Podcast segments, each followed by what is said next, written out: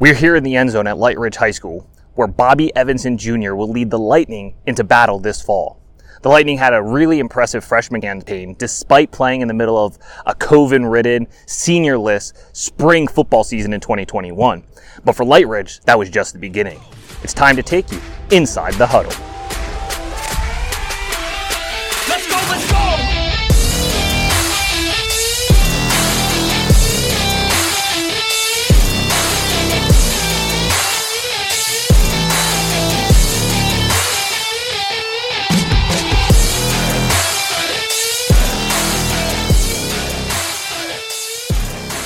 If I could describe it in a one word, in one word, it would be luck, 100 percent. Um, I was I was trying to put together a coaching staff in the I mean in the middle of of the COVID outbreak.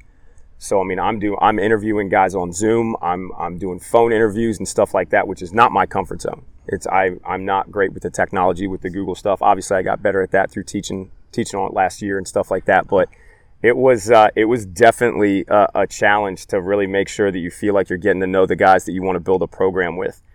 Um, but I can tell you that it, it could not have worked out better. If if you would have told me that that I would have gotten this group of men to work with me to help build a program, uh, I, I wouldn't have believed you. I wouldn't have believed that I would have been this lucky. But it is awesome. It's it's so phenomenal, and they're so great with the kids. They're patient. They're positive and and they hold kids to a high standard, which is really a big deal for us. That's something we preach a lot, and and all these guys are about that as well. Yeah, that's awesome. Obviously, having that coaching staff is so important. And you mentioned having to build that coaching staff during the COVID pandemic. Um, obviously, opening a football program at a brand new high school comes with challenges. Yes. What kind of additional challenges did you face, and how did you all overcome those challenges having to do that, building a brand new program in the middle of that pandemic? So obviously there were there were numerous challenges, um, but one of the things that I really think that our coaching staff uh, did a great job of, and and our players, is we we found ways to kind of okay, how can we? And I don't want to I don't want to say use COVID to our advantage, you know, because that just doesn't sound right. But but what about this can we kind of use to to help us? And one of the things that I think really helped us was the delayed start of the season because just just because of the boys growing, just because of them going through puberty. We had kids that gained 20 or 30 pounds between this time last year and then February when we started the season. I mean, that's six months. Kids at this age, they just go through so much growth naturally at that time, and some of them working out on their own. We're very fortunate to have some kids that have their own workout equipment, and of course, they they love doing that stuff. Um, so I think that really, really helped us. Now, in terms of challenges, it's it's it's retraining us on on how to coach on things that we have to look for. I mean, before every practice, if you look around our gate, we had every kid stands on a pole. You have to keep your distance. You have to stand on a pole. You put your water there, um, you know. And then it was when we're at that time. It was when we're off the field. We got to have a mask on, right? So we are max mask police. We are pole police. We are setting out cones along the 40 yard lines and the 45 yard lines when we're during team and kids have to stand at a cone. And they're not used to that. The ones that played before, they want to be shoulder to shoulder. They want to be talking with their buddies, saying, man, do you see what he just did there? What are they doing here? How's, how's, how's this going to work, right? Like, what are we doing? They're leaning in, and then it's just like, guys, we got, we got to have you at your cone because if one of you guys gets something from contact tracing, we don't, we ain't a big enough program. We had 44 kids in the program last year. So, I mean, if we had, if we lose a certain number of kids, then, you know, I mean, we were one more kid away from having to, having to cancel that Rock Ridge game, uh, in week, uh, week three. You know, we would have had to cancel the game. Thankfully, we ended up winning the game. It was great. What a great experience but that was the example that we used for the rest of the year. It's like, hey, we almost lost a game that we ended up winning. Like we almost took a win off of our record because if you don't follow the protocols, then you just get kids that that were going to be axed, maybe through no fault of their own, but maybe you know, it's it was just one of those things that we really had a hard time um, staying on top of for a little bit. But then as we kind of went on, it uh, it just became second nature. Yeah, obviously, you mentioned you have that small team, and then you have the COVID. You got to follow all these protocols this year. Obviously, we you know have this new variant coming out, but you know you're out here practicing in the uh, the the middle of the summer, getting ready for a, a, a an official fall football season for the Yeah. first time at Lightridge, which Yeah. has to be pretty exciting. And you have a freshman class, obviously, absolutely. adding. Um, you mentioned 36, 36 players to that class. You're up, you know, Mm-hmm. you're building that program up and up and up, and you obviously in this county, there's a high level of football talent. 100%, Right? We have absolutely. state championships after state 100%. championships, and Absolutely. multiple teams going. It's not the same team every No, year it's going. What do you at Lightridge have to do? Obviously, a young program, right? We're not expecting a state championship at a 4A in your first year fully in the Dulles District. Sure. But what do you all have to do over the next several years to kind of compete at the top, uh, at the level you want to compete at? So one of the things that we have to do, and it's one of the things that we've we've discussed with this group of freshmen, um, a lot of them new families to football, which is not not uncommon for any uh, any freshman football team that I've that I've coached or been around in, in my 18 years um, doing this. But and with this year, it's a little bit different, right? Because last year all vacations pretty much got nixed. It was well, we were going to go here as a family. Well, you can't do that because COVID, right? So this year there, there's kind of an understanding that I, get- I get that families had to take their take their vacations when they you know when they got them. So as a result, now you just got you got a couple more kids maybe than normal that would be missing around this time of year. Um, so I think for us, it really is it's that focus on as we as we build the program, how just August vacations, how that just really shouldn't be. That's just not it's not a good thing for us if we want to compete at this level. Um, we said at the parents parents meeting last night said you know football really is it's it's all year round if you're not playing another sport.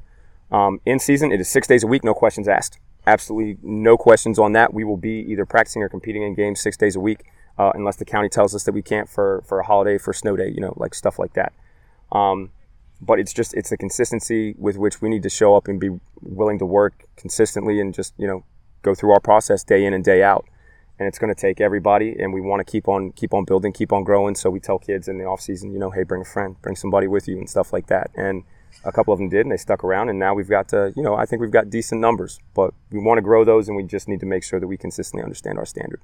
Yeah, obviously, obviously that's in, extremely important to be able to kind of create that culture. And I know you kind of, uh, obviously, you grew up playing football, but you kind of really fell in love with that side of the cultural piece of it when you were at UNLV helping out the football program in, in, in different aspects there. Um, I guess when did you catch the coaching bug and decide like, hey, this is something I want to do and I want to get back to this these high schools by being their football coach? So I think it, it was it was probably when I was at UNLV, and I- and I was only at UNLV for a year. Um, when I was that age, I just I, I was not mature enough for college. Uh, don't get me wrong, I didn't get myself in big trouble or anything like that.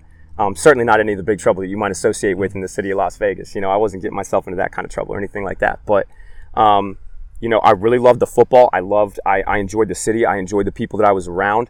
Um, and I, I loved the, the school of University of Nevada, Las Vegas. To This day, I still do. I just didn't like school. So only being there for a year, but I was around the football program. Um, you know, I just got to kind of see how they operate, and then that was when I really understood the attention to detail, just of everything, of position by position. Just you know, hearing how the quarterback coaches would would coach quarterbacks' feet with the receivers. It is this many steps, and here's why it's this many steps. You know, it is we're pointing our foot this direction, and if we don't point our foot this direction, here's what it costs us. And it's so many things that you could easily just be like, well, we're talking about. I mean, guys, we're talking about turning our feet six inches. Like, does this really? And and they would show, yes, this really does matter. This absolutely matters. And when I saw that, and I just thought that is how, this is how people maximize themselves, and I could see it, and I just I understood it, and I understood I, I never would have played if I stayed there for four years. I was not a Division One caliber athlete. I, I just wasn't. Um, but understanding the process of what it takes to get the absolute most out of what you are capable of, I just I, I thought it was fascinating. I kind of learned the uh, the the chess match uh, piece of the game. I say I kind of learned it. Of course, at that I didn't know anything, but I knew that I wanted to learn it. So I think that's when it really happened. Um, and then I was lucky enough when I came back. I had a I had to have shoulder surgery, and when I was rehabilitating, um, my doctor said one of the things I should do is just lightly throw into a net. And there was one right down at Frost Middle School. I went to W.T. Woodson High School, and right at Frost Middle School, um, I was just throwing baseballs into a net, and there was a group of, of guys playing flag football. They just asked if I wanted to join them, so I said, "Yeah, I'll, I'll be back next week." Well, it turns out one of those guys coached football at West Springfield High School, and him and I got to talking. He was like, "Man, you seem to like really, really like this stuff. You want to come out and and you know and meet the coaches and, and stuff like that." Came out a couple days later. I met Bill Renner at, at West Springfield High School, who was the first head coach I ever worked for, and one of the best coaches that I've ever been around. Uh, such a phenomenal coach, did such a great job of, of building a program and, and such a great offensive mind. Uh, a lot of the principles that he coached at West Springfield, I, I take that to, to these guys today. He's such a phenomenal coach. Um, but that guy who brought me onto West Springfield, he's actually the head coach at Langley, Dave Murray, and we're scrimmaging them tonight. So it's just, it's really, really fun how, how that stuff tends to work out sometimes. But, um, you know, the, the structure and the discipline that is required to be successful at football, that's just something that I, that, that I just absolutely fell in love with. And, getting into coaching at 20 years old, it's it's funny. We talk about everything that that the lessons that we give these young players, how much it's going to help them. Well, it's it's amazing how much the lessons that I learned from the program at West Springfield as a coach helped me because I was I was still very immature as a 20 year old. Again, not not a troublemaker or anything like Mm-hmm. that, but you don't know what you don't know when you're 20 years old. Everyone says you're an adult. Yeah, you kind of barely are, you know. Um, but just being around Bill Renner and that program and those guys, it was such a phenomenal experience, and and that just that helped me really really develop and really really mature. Um, and I'm just I'm so thankful I had such a great introduction to coaching with that coaching staff, which is a huge part of the reason that I am where I am today. So you you started obviously with the uh, at UNLV. You kind of caught this bug. You get to coach, Yeah. coach coach with Coach Renner at West Springfield, and Yeah. Mm-hmm. you coach at a bunch of different high schools since then. Um, so you really got your start as a freshman in college. If there are some high school student athletes, maybe on your football team, that Mm-hmm. kind of aspire to be coaches at some point, you know, at, at some point, ninety five percent of these kids. They're not going to get to play in college. Their Right. football careers are going to end. Right. But some of them want to stay involved in football, right? For me, it was sports media. I got to stay involved in the game by doing this. But some of them want to coach. What can they start doing at this age to start uh, kind of consuming the knowledge and, and, and learning better so that when they get to that 19, 20 year old trying to find their first coaching job, they're more prepared than even you were at that age? Right, and that's a that's that's a really good question. Um, and obviously, it's it's very circumstantial and it, circumstantial, and it takes a lot of luck. I've been I've been very lucky. I was just lucky to end up where I did at UNLV. I was lucky to end up around football, um, and I was lucky to end up a, have a great introduction into coaching. But I would think that if someone would really want to get into coaching someday, I think that having an understanding of all the aspects of football that maybe you don't see that aren't seen on TV, I think that that just really helps you. You know, like we talk about uh, practice structure, we talk about um, you know details, we talk about getting kids in the film room, we talk about off-season weight training and stuff like that. So if you can really bring that kind of stuff to the table and have an understanding of that stuff, then that stuff makes you more valuable as a coach. Um, it's so fun to drop stuff on a board and drop X's and O's, especially from the offensive perspective, right? It's like, oh, I draw this up, you can't stop it, I'm going to score points, let's go. You know, that's fun, that's great. Anyone can do that, but that's just such a small part of the job. Um, you know, being around football programs in college, offer to do anything, offer to film for them, offer to do equipment for them, and just hang around them and always, always just ask what you can do. I've, I've known guys that have done that, and basically they've gotten in themselves into really, really good positions with being around football and then parlaying that into like a, a graduate assistant gig because they just won't go away and because they won't say no. Anything, coach, what, what can I do to possibly help you? Um, I'm going to need you to go get, get us uh, get, get coffee for the coaching staff. Yes, sir, cream and sugar if you don't say no and you don't go away, you are going to get what you want to get, or you're going to at least get closer to it. That's been my experience. I know that a lot of other guys have had that experience as well. So I think that if you just surround yourself and make sure that you're surrounding a, a program, you know, just trying to contribute in any way you can, no job is too small for you, no job is too big for you, then I think that puts you in a really, really good position to just understand as many things about the game as possible. And then you got a really good shot at getting into a coaching gig. Yeah, and I think something that's really important, especially at college as well. You can start doing this in high school even if you're not on the football team. Oh, absolutely. But you you, you just need to ask. I Yes. Mm-hmm. remember I went to Syracuse University. Um, I wanted to get involved in athletics. I just emailed the basketball coach and the softball coach and Yeah. said, "Hey, do you need help with something?" Yeah. I got a message back from the softball coach in 30 minutes. Can Yep. you meet me at the field house? Absolutely. I literally got on the bus and went to the field house right there. Yeah. I dropped everything I was doing, and here I am traveling the country with the softball team during my freshman year because I became the team manager. Right. All it was was a simple email like, "Hey, do you all need help with something?" Yep. You know, I played baseball in high school, and I'd love to do this. So, I think asking those questions and always being around, because the thing is, is the day you're if you're always around, the day you're not around, they're gonna be like, "Hey, where's Where- where- Bobby?" where's that guy who needs who, Yeah. who's going to help us Who's out with gonna something? help us? Like, ah, man, I guess he left. Yeah, so basically, uh, yeah, just stick around and, and make sure you're as involved as possible. Again, if you're a high school kid now, make sure you're, you're studying more than just the X's and O's on the whiteboard because there's so much more to this sport than that. Hundred percent. I've been a part of. Um, I've, I've. There are three people that I can think of right off the top of my head that that ended up. They were basically the general manager of the football program as students. Uh, there was a young man named Chaz at West Springfield. Uh, he ended up going on to West Virginia University. Um, I can't remember uh, if he ended up doing something with their football team. I'm almost positive he did, but don't quote me on that. I could be wrong. But he was. I mean, he was behind the scenes. He was helping Bill Renner do everything, and and you know, Bill Renner. He made it pretty clear to all the players and all the coaches. He said, "Hey, man, it, Chaz, Chaz number two in command now, okay? Because this ship don't sail without Chaz." Uh, it was this. It was very very similar at John Champe with um, uh, coached there for a couple years. I was fortunate enough to coach there uh, with Coach Dawson and that great coaching staff.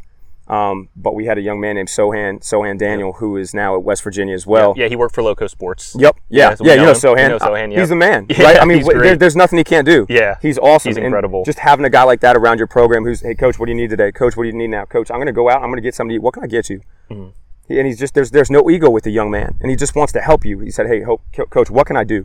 Hey, can I film your individual position drills? Can I do this? Can I do that?" It's like, well, as a matter of fact, yeah, yeah, you can. That would that'd be great. And then after he was gone, we had uh we had John Bear, who I'm fortunate enough to to coach his younger brother now here at Lightridge. But John Bear's going to Virginia Tech, and he did such a great job for us there too. And you know, he would help us set up for practice every single day. He made sure that the cameras were ready to go. He made sure everything was charged. He made sure headsets were charged. And it's just you you don't it's everything that even head coaches who've been doing this a long time, you forget. You're going to forget one of those things when you're answering parent emails, when you're making sure that your offensive and defensive scheme are right and what they need to be. You're going over special teams depth. You've got your practice plans. You've got fundraising that you've got to manage and take care of. And then all of a sudden, it's right before the game. You're like, God bless America. I really hope those headsets are charged. You know, something like that. But when you have someone who's going to be there and just kind of help you, that little checks and balances, when you've got students who can do that for you, man, are you lucky to be working in a great community.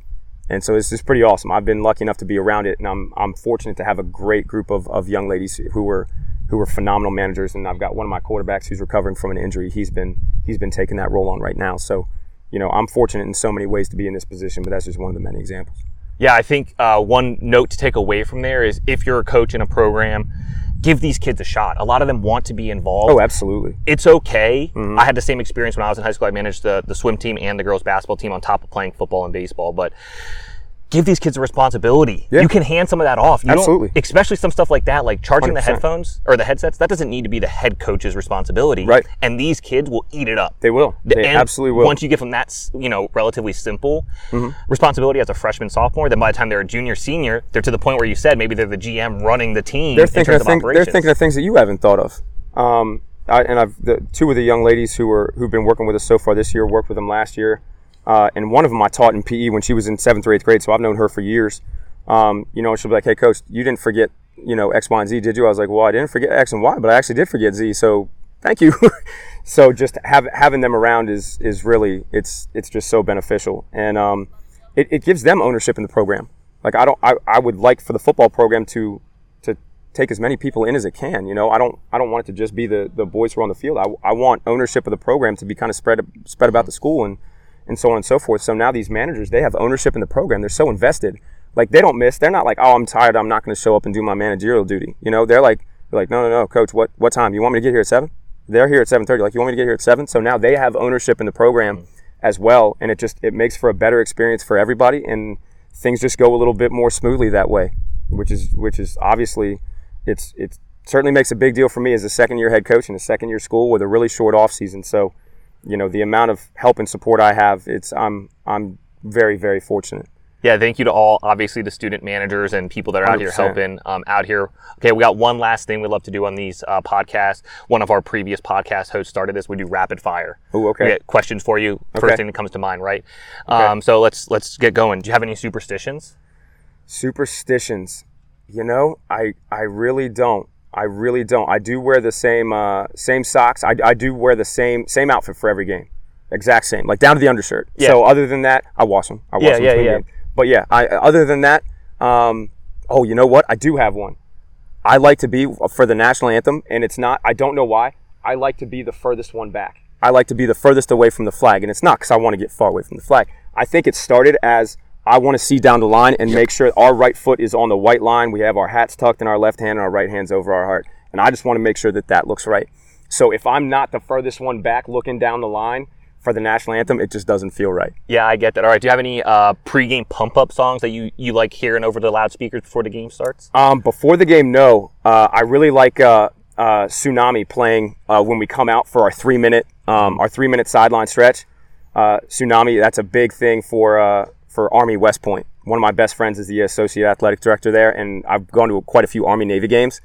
And when I was there, when that goes and all the cadets are jumping around, it is something else. And I was like, I want that. So Yeah. so that's that's what we do at halftime for our, our uh, for our three minute. But me personally, no, because I think that I believe coaches should be should be calm and level headed and thinking very clearly. You know, I don't need to be amped up. I don't want to be amped up. I want to be I just want to be calm and you know understanding my game plan and, and stuff like that. Uh, so I'm not you know I don't I ain't listening to death metal or anything like that. I'm just kind of I just want to be relaxed and just make sure that I'm that I'm as focused as can be. That's awesome. After a big win, do you have a favorite meal you like to eat? Wings, Wings. wings. Is there a local spot around here you like to go I to? I love Glory Days wings. They're not the only ones. I love Velocity wings as well. Um, but a lot of times, uh, you know, I'll just we'll do carry out wings and go to somebody's house and and you know start loading the film, have some wings and talk about it, talk about what we think and how we're going to do our film in our lift the next day.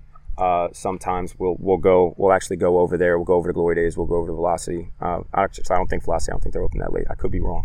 But Glory Days is just so close, so we'll just go right there and just have some wings. I'll take down some wings after a big win. I love it. What are you, a Buffalo hot guy? Uh, I, I can tell you, I am a I'm an Old Bay guy, not a seafood guy, Okay. but but you give me an Old Bay dry Yeah. rub with with with uh, with a little bit of extra ranch, I will show you a former former chubby kid who loves to eat. Yeah, that's awesome. And if you're not, if you're listening for some reason, listening to this podcast and you're not from the DMV, you got to Google Old Bay because you probably don't know what that is. Right, but- right, exactly. Yeah, if you're if you're in Maryland, you probably have some Yeah. in your pocket right now. Yeah, exactly. But, yeah, if you're not, then yeah, then Google that stuff, and I'm telling you, put it on a It wing. is you really will not good. disappoint. It yeah, it's really good. Throwing it on some popcorn too is really good. Um, all right, last one for you. Any favorite sports movies? Favorite sports movies? It's hard for me to go away from. Uh, it's hard for me to go away from football. Varsity Blues comes to mind. Friday Night Lights is phenomenal. Um, I was also a big baseball kid, uh, so I do love. Uh, I do love Field of Dream. I, Field of Dreams. I love the Major League movies. Bull Durham is phenomenal. Yeah. Um, but yeah, I mean, if, if you got a if you got a good movie that's got some comedy in it and some good football and baseball, chances are I'm going to be in. I'm going to be down. I, I can get really comfortable watching that. This episode was brought to you by Blair Strejic of Keller Williams Realty. When you're looking for a new home, why not turn to a local expert who also knows football? Blair Strejic grew up in Loudoun County, so he knows it inside and out. He graduated from Heritage High School in Leesburg, where he was a member of the varsity program.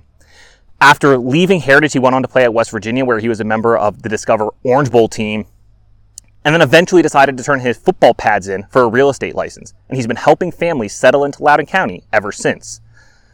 If you're looking to buy or sell, trust Loudoun's rising star in real estate, Blair Strejic, and give him a call 443 510 3747. Thank you for listening to Inside the Huddle, and please remember to subscribe to the podcast on your favorite podcasting apps and follow us on social media at Loco Sports. You'll go crazy for our sports coverage.